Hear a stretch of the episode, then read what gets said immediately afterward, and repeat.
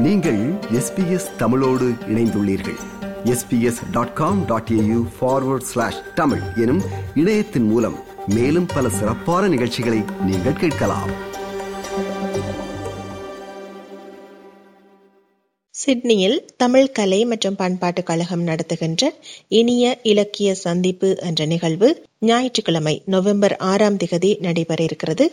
இந்த நிகழ்வில் சிறப்பு சொற்பொழிவாற்றுவதற்காக தமிழகத்திலிருந்து இலக்கிய சுடர் தானா ராமலிங்கம் அவர்கள் வருகை தரவிருக்கிறார். அவருடன் ஒரு உரையாடல். வணக்கம் ஐயா. வணக்கங்க வணக்கம். நீங்கள் வந்து படித்தது வேதியியல் அதாவது அறிவியல். அதே போன்று உங்களது இள வயது முதலே உங்களுக்கு இலக்கிய ஆர்வமும் இருந்திருக்கிறது. ஆனால் நீங்கள் முழு நேர இலக்கியம் சார்ந்த ஒரு பணிக்கு செல்லாமல் அல்லது வேதியியல் துறை சார்ந்த ஒரு பணிக்கு செல்லாமல் நீங்கள் முற்றிலும் புதிதாக சட்டத்துறைக்குள் சென்று ஒரு வெற்றிகரமான தொழில்முறை ரீதியான சட்டத்தரணி ஆகிவிட்டீர்கள். ஏன் நீங்கள் சட்டத்துறையை தெரிவு செய்திருந்தீர்கள்? வேதியியல் துறை வந்து நான் சட்டம் படிக்கிறதுக்கு ஏதாவது அப்போ அப்ப வந்து பள்ளி படிப்பு முடிச்சு நேரா சட்டம் போறதுக்கான வாய்ப்பு இல்ல தமிழகத்துல. ஒரு டிகிரின்னு சொல்லக்கூடிய ஒரு ஒரு படிப்பு முடிச்சிட்டு தான் அப்புறம் போகணும். இளங்கலை படிப்பு முடிச்சிட்டு போகணும். இளங்கலை அல்லது இளமறிவியல். அது ஏதாவது ஒன்று படிக்கணுன்றதுக்காக வேதியியல் படிச்சேனே தவிர அதுல பெரிய ஆர்வம் இல்லை. அதனால அதுல நான் போயே இருக்க முடியாது. இது ஒண்ணு. ரெண்டாவது சட்டம் வராம முழுக்க இலக்கியத்துல இருந்தா ஒரு செய்தி நான் எப்பவுமே உறுதியா நினைக்கிறேன். இலக்கியம் என்பது அடுத்தவர்களுடன் மகிழ்ச்சிக்காக பகிர்ந்து கொள்வது அல்லது வழிகாட்டுதலாக கூட இலக்கியம் பயன்படும்னு நான் உறுதியா நம்புறேன். வாழ்க்கையை நடத்துறதுக்கான வருமானத்துக்கான வழி இலக்கியமா இருக்கக்கூடாதுன்னு நினைச்சதுனால சட்டத்திலேயே ஆர்வம் இருந்ததுனால சட்டம் என்னுடைய குடும்பத்தை நடத்துவதற்கு பிள்ளைங்களை படிக்க வைக்கிறது எங்க வாழ்க்கையை நடத்துறதுக்கு அதுக்கான வருமானம் தேடுவதற்கு சட்டப்பணி அதனாலதான் இந்த ரெண்டையுமே தனியா வச்சு என்னால பார்க்க முடிஞ்சது. அஹ், இருப்பதென்பது அதிகளவு உழைப்பை நேரத்தை கோருகின்ற ஒரு தொழில். மறுபுறத்தில் உங்களது இலக்கிய பணியை எடுத்துக்கொண்டால் பாரதி வள்ளுவன் கம்பன் கண்ணதாசன் முதல் தற்கால தலைப்புகள் வரை பல்வேறு விதமான தலைப்புகளில் நீங்கள் பேசுகிறீர்கள். இருபதுக்கும் மேற்பட்ட நூல்களையும் எழுதியிருக்கிறீர்கள். பல நாடுகளுக்கு பயணம் செய்கிறீர்கள். இது எல்லாம் எப்படி சாத்தியப்படுகின்றது? உங்க கேள்வியில நிறைய உண்மைகள் இருக்கின்றன. அதை நான் எப்படி பார்ப்பேன்னா இந்த காலையில ஒன்பதரை பத்து மணிக்கு எங்க அலுவலகத்துல உட்கார்ந்தேன்னா அங்கிருந்து கிளம்புற நேரம் வரையில எந்த இலக்கிய பணியும் இலக்கிய சிந்தனையும் வைத்து கொள்ள மாட்டேன்.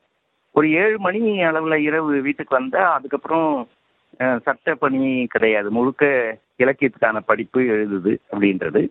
அதே மாதிரி ஞாயிற்றுக்கிழமை முடிச்சா சனிக்கிழமை. அது வந்து முழுக்க முழுக்க இலக்கிய பணிகளுக்கு. அப்போ வந்து நான் ஆபீஸ்ல இருக்கக்கூடிய வேலைகள் எதுவுமே செய்யறதில்லை.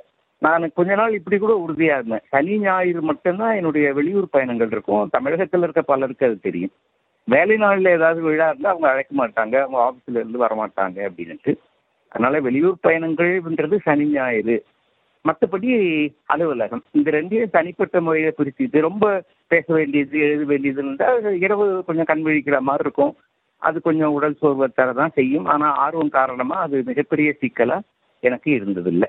ஆங்கிலத்தில் சொல்கிற மாதிரி தான் நோ கெயின் வித்தவுட் பெயின் இது ரெண்டுமே எனக்கு ரொம்ப பிடிச்ச செய்திகள்ன்றதுனால அதில் எனக்கு எந்த சிரமமும் தெரியறதில்ல. சரி தமிழகத்தை எடுத்துக்கொண்டால் குன்றக்குடி அடிகளார் ஆசா ஞான சம்பந்தன் போன்று தமிழை அடுத்த தலைமுறைக்கு கடத்துவதை நோக்கமாக கொண்ட பல பேச்சாளர்களை கண்டது தமிழகம். ஆனால் இன்று தமிழை வியாபார பொருளாக பார்க்கக்கூடிய வியாபார பொருளாக ஆக்கக்கூடிய பேச்சாளர்களின் எண்ணிக்கை அதிகரித்து விட்டதான விமர்சனங்களை பற்றி நீங்கள் என்ன சொல்வீர்கள்?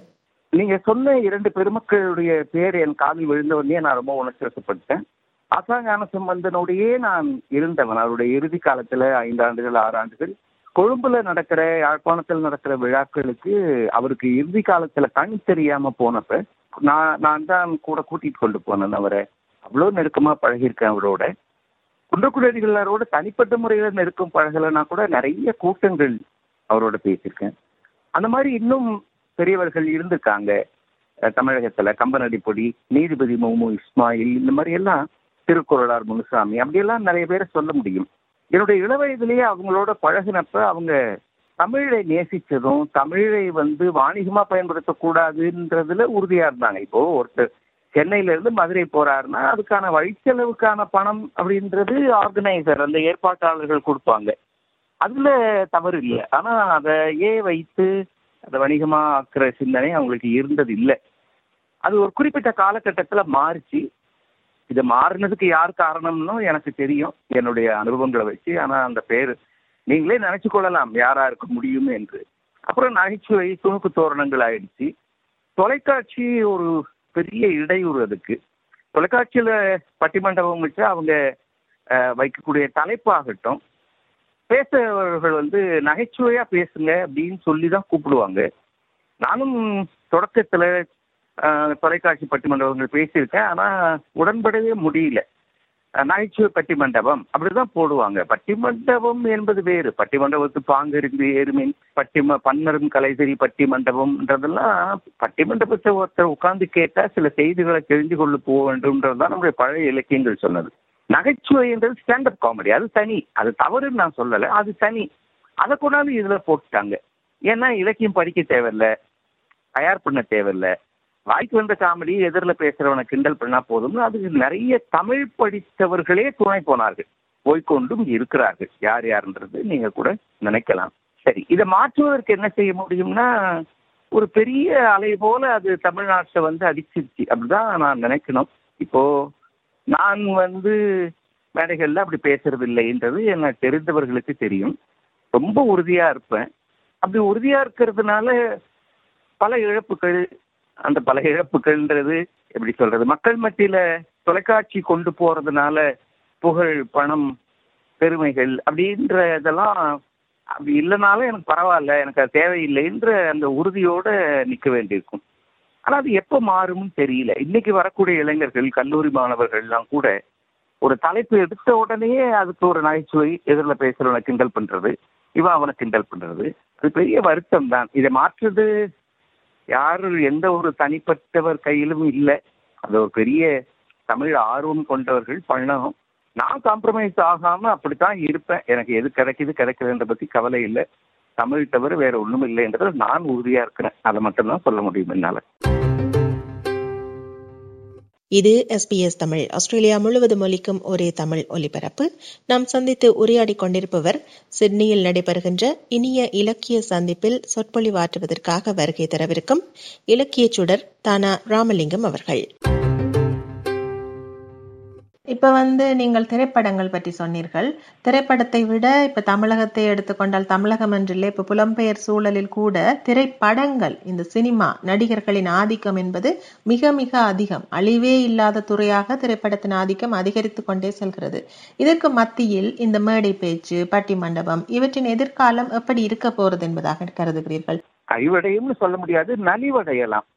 ஏன்னா இந்த சிந்தனை உடையவங்க இப்ப நீங்க கேள்வி கேட்ட மாதிரியான சிந்தனை உடையவர்கள் இப்ப நான் உறுதியான கருத்துல இருக்கேன்னு சொன்ன பாருங்க. அந்த மாதிரி கருத்துடையவர்கள் தமிழகத்திலேயோ பிற மாநிலங்கள்லயோ அயல் நாடுகள்லயோ இருக்கத்தான் செய்கிறார்கள். அதனால அது அழிஞ்சு போகாது. ரொம்ப நலிவடைய வாய்ப்பு இருக்கு. காரணம் திரைத்துறையினுடைய ஆதிக்கம் தான் எங்களுக்கு இன்னொரு வேதனை என்னன்னா யாழ்ப்பாணத்துக்கெல்லாம் முதல் முறை நான் வந்தப்ப அந்த தமிழ் அங்க இருக்கக்கூடிய இளைஞர்கள் அவங்களுடைய ஆர்வம்லாம் ரொம்ப வியப்பா இருந்தது.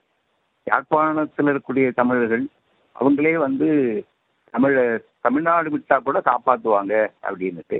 ஆனா என்னன்னா இன்னைக்கு தொலைக்காட்சி காரணமாகவும் திரைத்துறை காரணமாகவும் அங்கே நடத்தக்கூடிய நிகழ்ச்சியே டிவியில பாடுறவங்க டிவியில பேசுறவங்கள கூப்பிட்டு அதை ரசிக்கக்கூடிய அளவுக்கு போயிடுச்சுன்றது ரொம்ப வருத்தமானது. அதுல தமிழ்நாட்டை பொறுத்தவரையில என்னன்னா திரைத்துறையை சேர்ந்தவங்க அரசியல்ல இருந்தாங்க. அரசியல்ல இருந்தவங்க திரைத்துறைக்கு போனாங்க. அப்போ திரைத்துறைக்கு முக்கியத்துவம் கிடைக்க ஆரம்பிச்சிச்சு ரொம்ப. ஒண்ணு. இப்ப நீங்க எம்ஜிஆர் ஜெயலலிதா அந்த மாதிரி எல்லாம் கூட நினைச்சு பார்க்கலாம். கலைஞரை கூட நீங்க நினைச்சு பார்க்கலாம். எல்லாம் திரைத்துறை சார்ந்தவங்க. அதனால அதுக்கான முக்கியத்துவத்தை கொடுக்க ஆரம்பிக்கிறதுன்றது ஒண்ணு. இலக்கியத்தை விட திரைத்துறைக்கு இது ஒன்று. ரெண்டாவது தொலைக்காட்சி வந்து திரைத்துறையை தான் தூக்கி பிடிக்குது. காரணம் வணிகம் தான். வேற ஒண்ணும் இல்லை. நீங்க தீபாவளிக்கோ பொங்கலுக்கோ மட்டுமல்ல வேறு ஏதாவது நிகழ்ச்சிகள் பண்டிகைகள் வந்தா கூட அன்னைக்கு நீங்க தொலைக்காட்சி தமிழ்நாட்டில் இருக்கக்கூடிய தொலைக்காட்சியை எடுத்து பார்த்தீங்கன்னா நடிகர் நடிகையோட பேட்டி சின்னத்திரை நடிகர் நடிகர்களோட பேட்டி அவங்களோட விளையாட்டுக்கள் ஒரு திரைப்படம். இப்படிதான் வருமே தவிர பட்டி வந்தவங்களும் இடையில ஒன்று இருக்கும். அந்த பட்டிமண்டபத்தில் தமிழ் இருக்குமா? அந்த பட்டிமன்றத்தில் இலக்கியம் பேசுவாங்களா?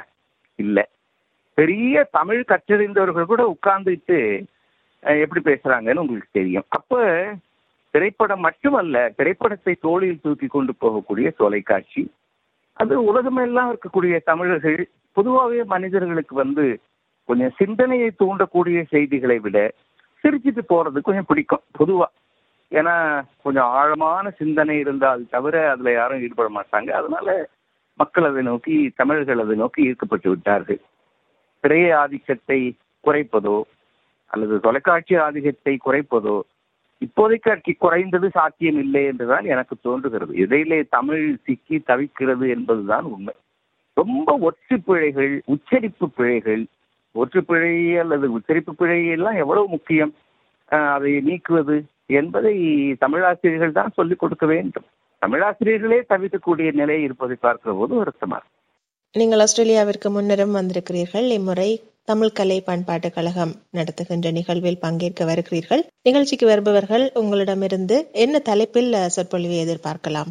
இப்போ இலக்கியமும் வாழ்க்கையும் என்றது என்னன்னா நீங்க இலக்கியத்தை ஆழ்ந்து படித்தால் ஒரு மனுஷன் வாழ்க்கையை எப்படி மகிழ்ச்சியா நடத்தலாம் என்பது இலக்கியத்தை தவிர சொல்றதுக்கு ஆள் கிடையாது. இப்போ நம்ம வீட்டுல தாத்தா பாட்டி இருக்காங்கன்னு வைங்க. நமக்கு ஒரு கவலை இருந்தா நமக்கு ஆறுதல் சொல்றவங்க தாத்தா பாட்டியா இருப்பாங்க இல்லையா? அவங்க அனுபவம் நமக்கு பயன்படுது. நம்ம சோர்ந்து போகும்போது கூட ஏ ஒண்ணுமே இல்லப்பா இதை போய் இவ்வளவு கவலைப்படுற? இதை இப்படி பண்ண அப்படி பண்ணு அந்த அனுபவங்கள் நமக்கு பயன்படுகின்றன. இது மறுக்கு இது வந்து நம்ம கண்ணு முன்னால வீட்டுல முதியவர்கள் வயது போனவர்கள் இருந்தா எவ்வளவு உதவியா இருக்குன்னு அவங்க இல்லாததுக்கு அப்புறம் தான் தெரியுமே தவிர இருக்கும்போது அவங்க சுமையா கூட நமக்கு தெரிவாங்க. ஆனா அந்த அனுபவங்கள் நமக்கு உதவுகின்றன. இப்ப இலக்கியங்கள்ன்றது என்ன? ஒரு ரெண்டாயிரம் வருஷத்துக்கு முன்னால வாழ்ந்த என் பாட்டன். கம்பன்றது யாரு?